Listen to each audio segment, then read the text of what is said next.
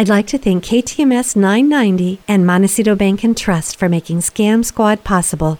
I'm Patty Teal. And I'm Deputy District Attorney Vicki Johnson. Scam Squad is up next. Sound off. One, two. Sound off. Three, four. One, two, three, four. Scam Squad. Welcome to Scam Squad. I'm your host, Patty Teal, here as always with the amazing Deputy District Attorney, Vicki Johnson. Vicki, what are we going to talk about today? So, Patty, about two weeks ago, I got a phone call from a 92 year old woman who was the victim of a scam that will not die the grandparent scam.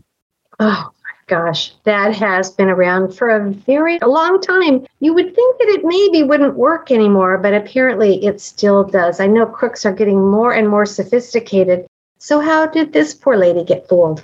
I should add that at the age of 92, this woman, who I'm going to call Rose, not her real name, was still as sharp as a tack. And when I first spoke with her, she started the conversation the way many of my victims do with these words I can't believe I fell for this. I thought I was smarter than that.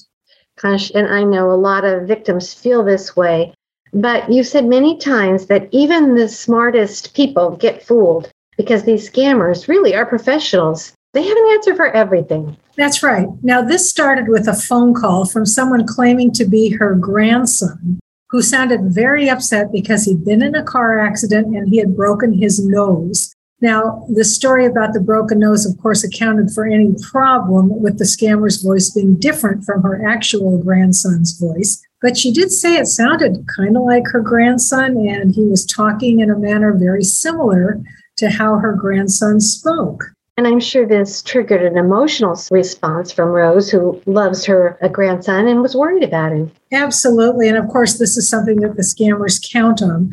So the fake grandson asked Rose to call his attorney, and he gave her a name and a phone number. But even before she was able to make the phone call, this supposed attorney called her and I'm assuming that he needed money, this attorney, to help his client. How much? Well, the attorney wanted $9,000. Now, years ago, Patty, these scammers would ask for $4,000 or $5,000. So I guess that's just inflation at work. The fake attorney also talked a lot about the accident and about her grandson. He said that the woman in the accident was pregnant and that if the baby died, her grandson would be in even more trouble. And he told Rose that her grandson was very upset and very, very grateful to Rose for her help. So it sounds like the fake attorney scammer was setting her up to tell her that the baby died so he could try to get more money. That's right, Patty. And that's exactly the script that the crooks are using now for these scams. First of all, they ask for money for attorney's fees or bail or whatever. And then the second phone call is always about somebody in the accident died and they need more money. Now, Rose is a very religious person. And somehow this came up in the conversation. At which point, the fake attorney told her that he was, quote, a godly man, which of course was very reassuring to Rose. These crooks have no shame, that's for sure. And how was Rose supposed to get this money to him? Well, he gave her some very specific instructions. He told her to go to the bank and take the money out in cash $9,000, if you can imagine.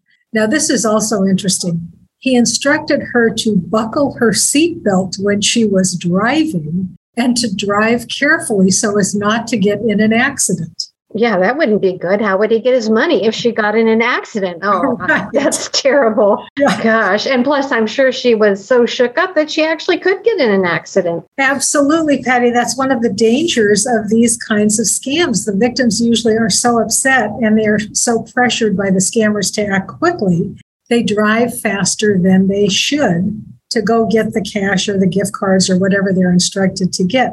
Now, the scammer also told her not to answer any questions from the bank teller. So the scammer was anticipating the bankers would question Rose, thinking it might be a scam. It's good that they're trained, but the scammers know that they're trained and they try to make sure that doesn't happen, don't they? Absolutely. Now, I'm not sure what exactly happened at the bank if she was questioned or not, but Rose did get the cash. She then followed the packaging instructions. She was told to put the money in a package with books and magazines until the package weighed about two pounds. So, very specific instructions. She was to send the package by FedEx, and she was specifically instructed do not take out insurance and do not have a signature required for pickup. She was told to put her grandson's name on the package and mail it to an address in Cuba, New Mexico. And then, of course, to give the scammer the tracking number. Whoa, those are some very specific instructions. Did she manage to do it? Well, she did. And she got everything all packaged up, mailed the package at noon that day. But here is where the story takes an interesting turn. A little later that afternoon, she thought of everything the scammer had said and what he had asked her to do. And pretty soon, she realized that she had been scammed. Oh my gosh. And then what did she do? Well, she immediately found the 800 number for FedEx, which was on her bill. She called the FedEx number and told the woman that she spoke to what had happened. Now, Rose had her tracking number and she was able to give it to the FedEx representative, who then caught up with her package in Albuquerque before it had been delivered to the crook. So, believe it or not, FedEx was able to stop the package from reaching its destination and return it to Rose using a different tracking number so the scammer would have no way of knowing what happened. Oh my gosh, that is a great story. I'm glad that that light bulb went off and she realized that she had been scammed and that Federal Express was efficient enough to catch up with the package. That is an amazing story. Isn't that great? And this is it the good news as well as the story for the day. I told Rose when I talked to her, I don't often hear stories where victims get their money back. So I congratulated her on figuring out what was going on and taking quick action to get that package back. Well, good for Rose. That is a wonderful story. So, Vicki, before we let you go, would you give us the fraud hotline number? I will, Patty. And I also wanted to talk to our listeners about something that is hot off the presses from the Sheriff's Department. And I want to get the word out there as quickly as possible. Okay. First of all, my fraud hotline is area code 805 568 2442. So again, 805 568 2442. But this is important, Patty. This is an email that I just got from the sheriff's office here in Santa Barbara. Here's what it says The jury duty scam is back in full swing.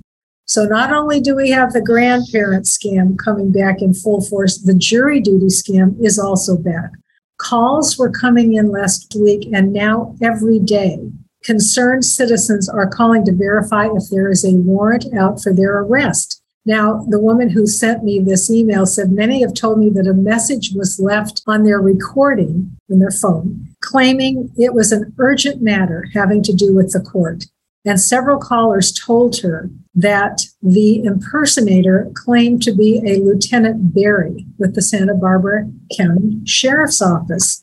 So she just wanted to let me know the scammers are at it again. So if you get a phone call telling you that you have missed jury duty and a warrant is out for your arrest, it is a scam. Don't believe it. Well, thank you for that important warning, Vicki. And again, that's one that's been around a long time too, but people become so frightened. And the scammers play on that fear. Thank you so much, Vicki. Thank you, Patty. Bye-bye. Bye.